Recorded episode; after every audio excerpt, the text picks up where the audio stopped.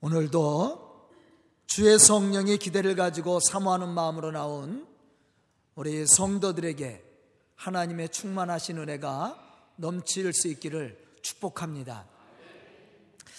우리가 올 한 해 큰 비전을 가지고 교회를 교회되게 하는 교회라는 표어로 사명을 감당하기로 작정을 했습니다. 과연 우리가 어떻게 우리 교회를 교회되게 할 수 있으며 더 나아가서는 하나님의 영광을 나타내며 세상에 영향력을 끼칠 수 있는 교회가 될 수 있을까? 우리는 이 질문에 겸손히 대답할 수 있는 믿음의 고백들과 또한 변화된 삶의 모습들이 우리 속에 있어야 됩니다. 오늘 말씀을 보면 베드로를 통해 말씀을 들었던 사람들이 가슴을 치며 회개하고 세례를 받음에 이날의 신도의 수가 3천이나 더했더라. 그렇게 말씀하고 있습니다. 어떻게 이러한 역사가 일어날 수 있었습니까? 그 이유는 교회가 교회 되었기 때문이었습니다. 우리가 하나님의 일을 감당하고 우리에게 주어진 이 복음의 사명을 감당하기 위해서는 교회가 교회되어야 되는 거예요.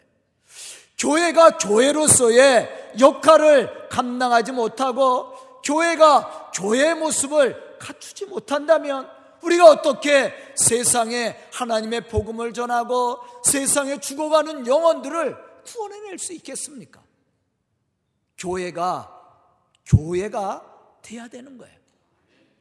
참으로서 교회로서 신앙을 갖추고 또한 교회의 참된 모습을 갖추고 있어야 우리에게 주어진 이 복음의 사명을 우리가 감당함으로 하나님을 영화롭게 하고 세상에 영향력을 끼치는 교회로서의 사명을 감당할 수 있게 된다는 것이죠.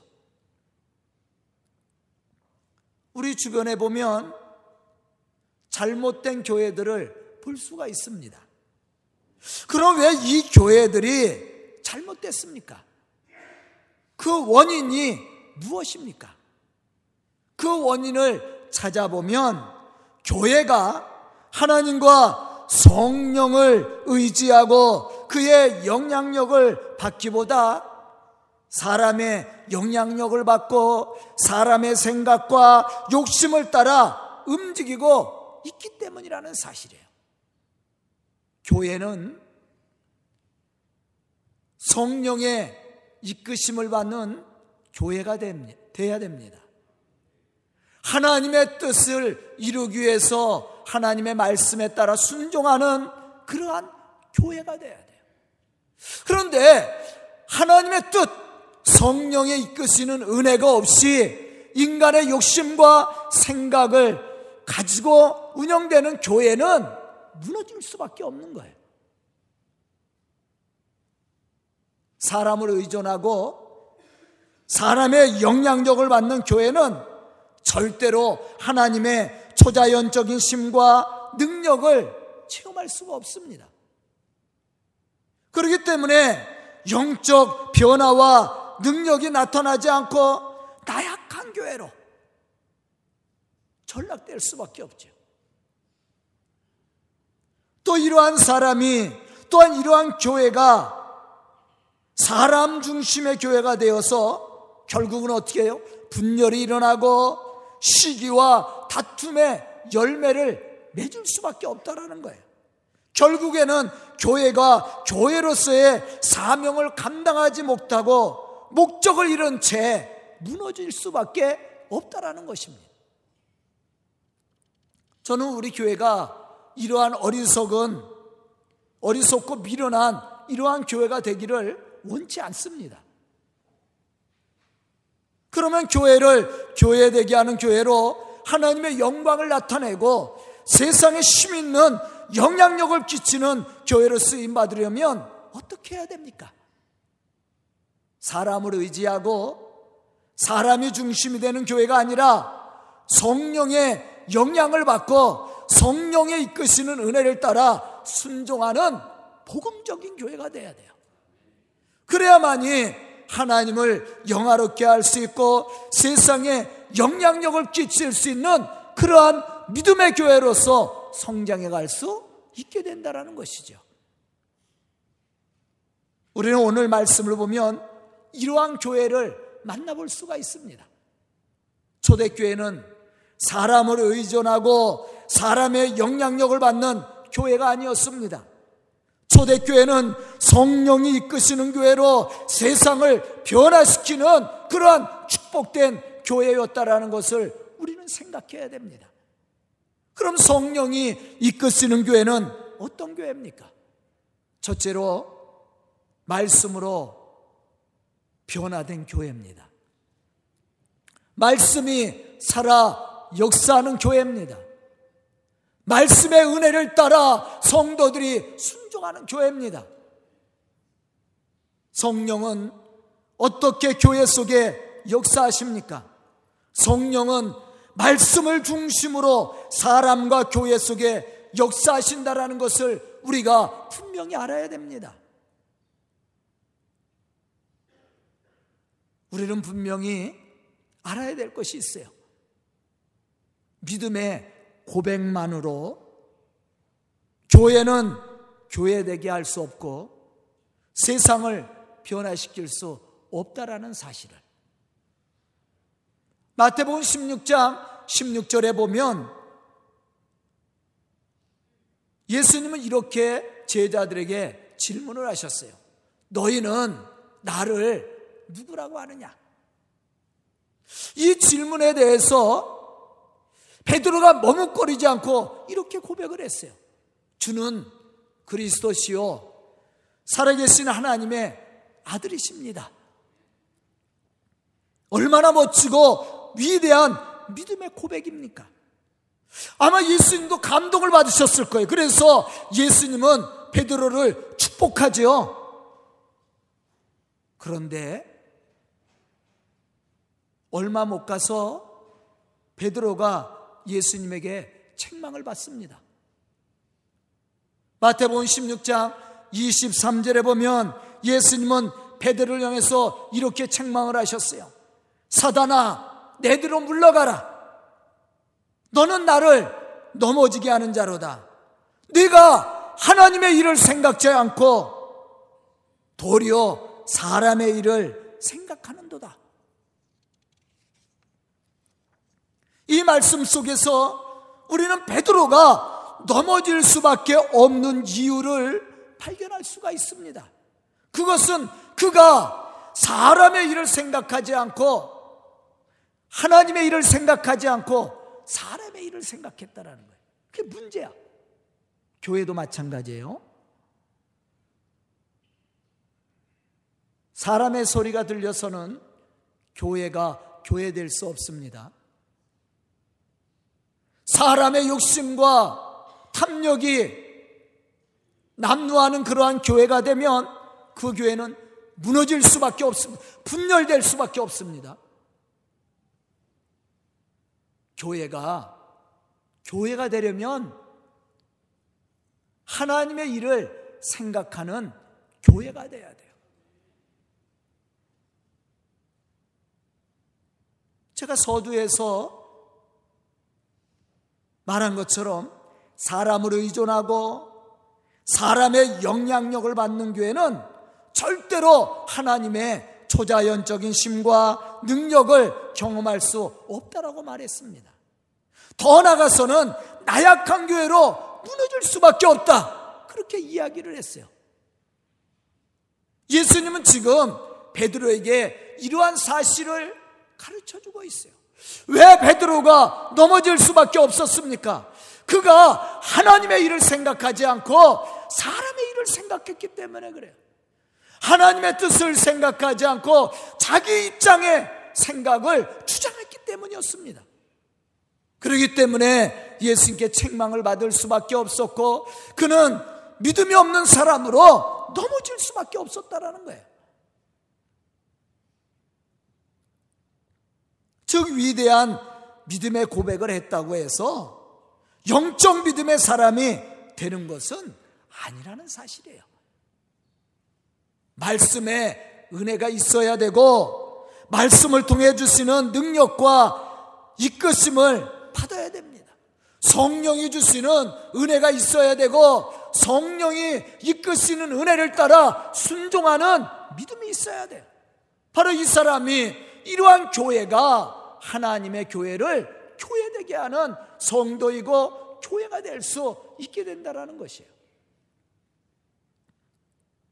우리 주변에 보면 많은 사람들이 신앙 고백을 하고 믿음이 좋은 것처럼 말을 하면서도 교회를 혼란하게 만들고 사람들을 시험에 빠뜨리는 사람들이 있어요. 그 이유가 어디에 있습니까? 성령의 은혜와 성령이 이끄시는 말씀에 따라 순종하지 않고 사람의 생각과 자기의 감정을 가지고 말하고 주장하기 때문에 그렇습니다. 이러한 사람은, 이러한 교회는 하나님의 좋은 일꾼이 될 수도 없고 좋은 교회로서 하나님의 이 복음적인 사명을 감당해 나갈 수가 없어요. 한번 우리 성도들 생각해 보세요. 우리 성도들이 한마디씩 자기 생각을 주장해 보십시오. 교회가 어떻게 되겠습니까? 교회는 내 주장을 앞세우는 것이 아니에요. 다만 하나님의 말씀에 순종하는 교회가 돼야 돼요. 내 생각을, 내 경험을 이야기하는 것이 아니라 성령이 주시는 감동을 가지고 그분이 이끄시는 대로 순종하는 교회가 되어야 돼요. 우리가 예수의 마음을 품고 예수님이 우리에게 말씀하신 은혜를 가지고 우리가 마음을 아파요 협력을 할 때 그게 좋은 교회가 되는 거예요. 멋진 교회가 되는 겁니다. 하나님의 역사를 이루는 축복된 교회가 되는 거예요. 언제 베드로를 비롯해서 예수님의 제자들이 하나님의 사람으로 능력 있는 복음을 전하고 사람들에게 감동을 줄 수 있었습니까? 오순절 사건 이후에요. 그들이 성령 충만함을 받게 되었을 때 비로소 예수님의 하신 말씀을 깨닫게 되었고 또한 은혜를 체험하게 되었습니다. 냉랭했던 그들의 가슴에 신앙적 열정이 생겼습니다. 이러한 제자들이 나가 말씀을 전하고 예수의 이름으로 기도할 때 능력이 나타나고 변화의 역사가 일어날 수 있었다라는 것이죠. 또 이러한 제자들을 통해 말씀을 듣던 사람들은 어떻게 했어요? 가슴을 치며 회개를 했어요. 본문 41절에 보면 그날의 신도의 수가 3천이나 더하더라. 그렇게 말씀을 했습니다. 저는 오늘 말씀을 듣는 우리 성도들이 이러한 은혜가 있는 이러한 성령의 이끄심을 받고 성령 충만한 은혜가 있어서 하나님의 말씀을 따라 순종함으로 하나님의 거룩한 이 복음의 역사를 이루어가는 그러한 믿음의 성도들이 다 될 수 있기를 예수님의 이름으로 축복합니다. 두 번째는 힘써 일하는 교회. 하나님이 쓰시는 사람은 조금 더 나은 사람이 아닙니다. 남들보다 탁월한 사람이야. 하나님이 쓰시는 교회는 조금 더 나은 교회가 아니라 세상의 어떠한 교회보다 탁월한 교회예요. 적당히 대충 하는 것이 아닙니다. 목숨 걸고 힘써서 일하는 성도들과 교회가 돼야 됩니다. 저도 마찬가지예요. 제가 말씀 전할 때 대충 그냥 성경 한 구절 가지고 나와서 설교하는 거 아니에요?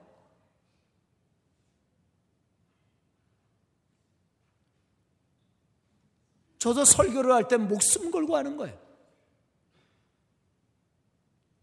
나에게 있는 모든 에너지를 쏟으려고 합니다. 그게 저에게 생명이야. 대충 그냥 시간 때우고 그냥 예배 시간 때우고 가는 그런 시간이 아니에요. 그렇게 말씀 전하지 않습니다.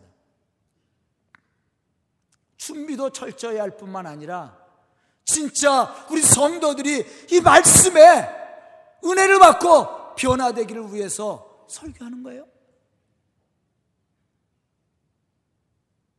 이런 말이 있죠. 선무당이 사람 잡는다. 아무것도 없으면서 있는 것처럼 은혜도 없으면서 뭐 자기가 대단한 것처럼 교회에 교만한 자들이 얼마나 많이 있어요. 이런 사람들이 있으면 교회는 교회되지 않습니다. 교회는 말씀의 은혜가 있어서 성령의 이끌림 받은 그 겸손한 사람이 힘써 생명 걸고 일할 때 교회가 교회로서 세워지는 거예요.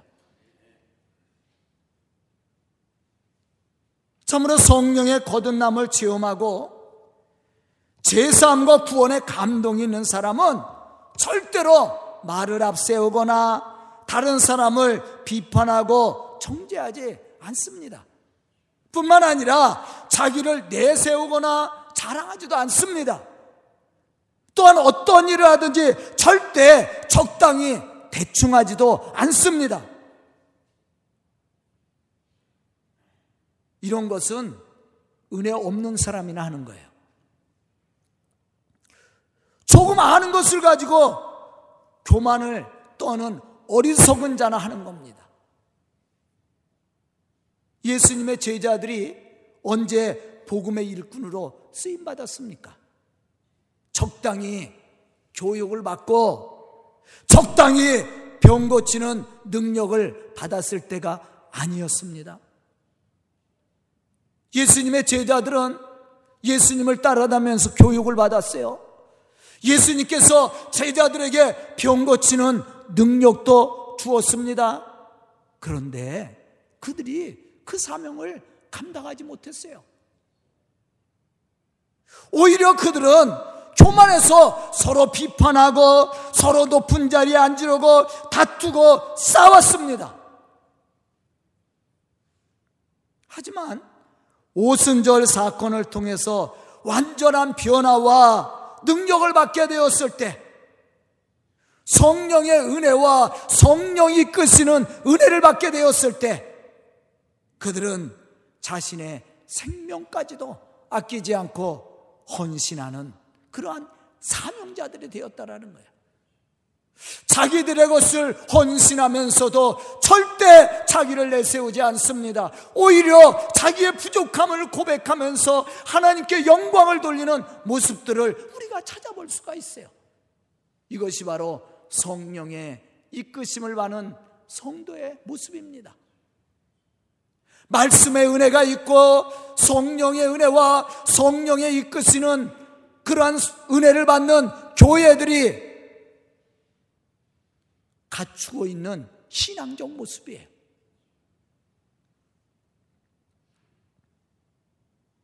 베드로도 마찬가지입니다. 그가 성령의 역사하심을 통해 완전한 거듭남을 체험했을 때 비로소 복음의 사명을 능히 감당할 수 있었습니다.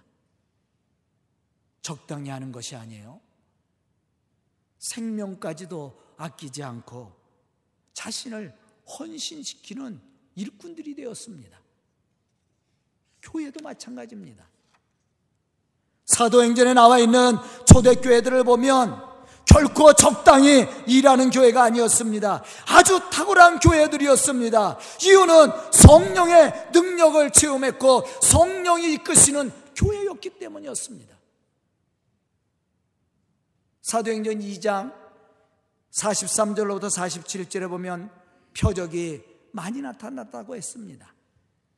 믿음의 사람들이 함께 모여 재산과 소유를 팔아 각 사람의 필요를 따라 나누어 주었다고 말씀하고 있습니다. 예수 안에서 마음을 같이 하여 성전에 모이기를 힘썼다고 말씀하고 있습니다. 집에서는 떡을 떼며 기쁨과 순전한 마음으로 음식을 나누며 교제했다고 말씀하고 있습니다. 이러한 초대교회는 하나님을 찬미하며 온 백성에게 친송을 받았습니다. 그리고 날마다 구원받는 사람들이 더해갔다고 그랬어요. 부흥하는 교회입니다. 저는 오늘 말씀을 듣는 우리 성도들이 또 우리 서강교회가 이러한 성도와 교회가 되어서 참으로 하나님의 구원의 부흥의 역사를 이룰 뿐만 아니라 세상을 변화시켜 나가는 그런 믿음의 성도들과 교회가 될 수 있기를 주님의 이름으로 축원합니다. 세 번째는 하나님 중심적인 교회가 돼야 돼요. 사람이 중심이 되어 있는 교회가 아닙니다. 김현웅 목사가 중심이 되어 있는 교회가 아니에요? 장로들이 중심이 되어 있는 교회가 아니에요? 하나님 중심적인 교회.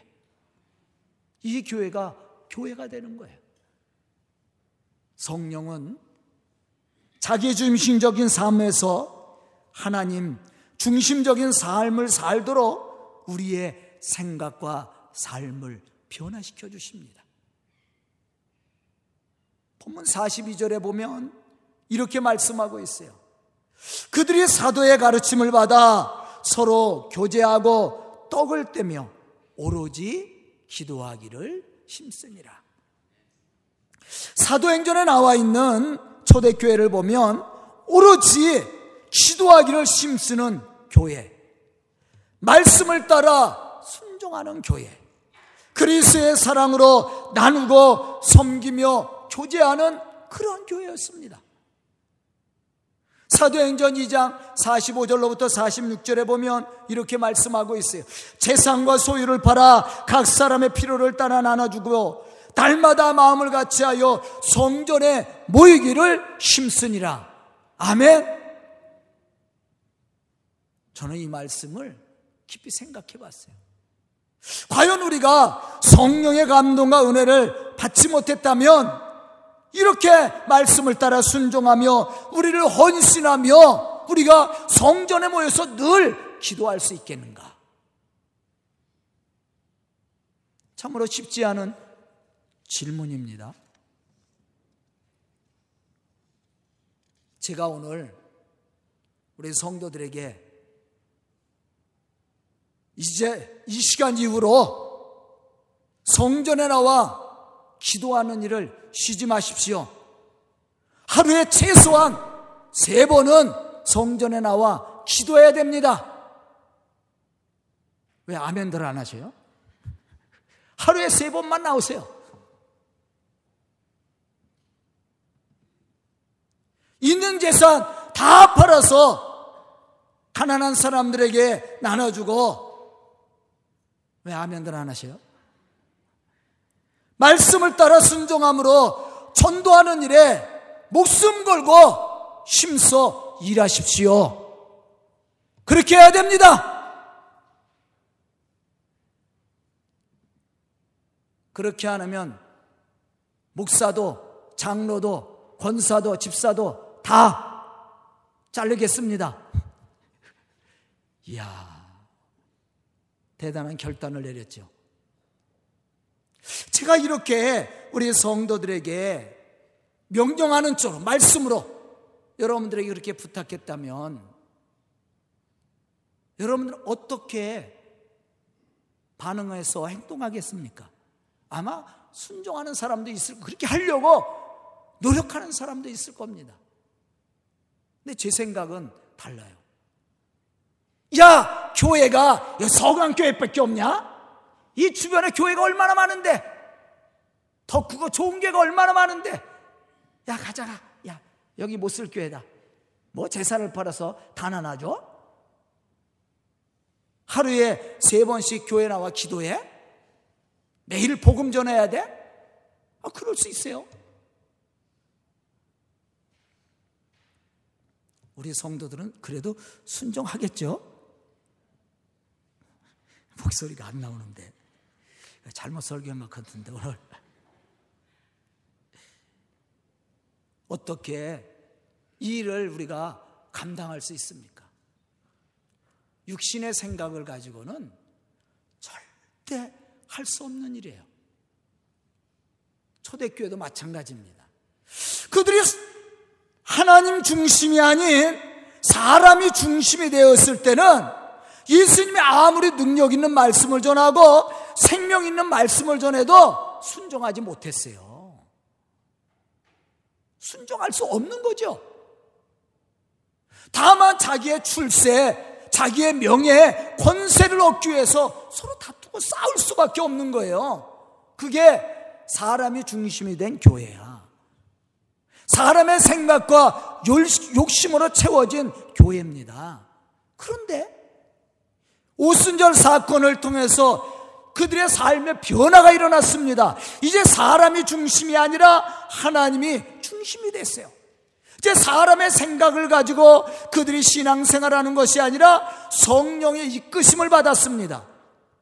자기의 주장을 내세우는 것이 아니라 하나님의 뜻을 생각하고 하나님의 뜻에 순종하기 시작했어요. 그랬더니 변화가 일어난 겁니다.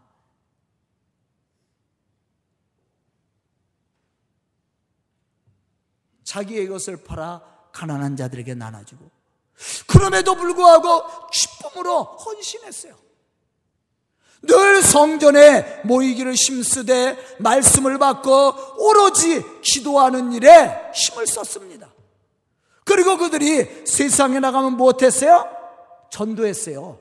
핍박을 두려워하지 않고 오히려 핍박을 합당하게 여기고 기쁨으로 나가 예수가 그리스도이신 것을 전하였다. 아멘.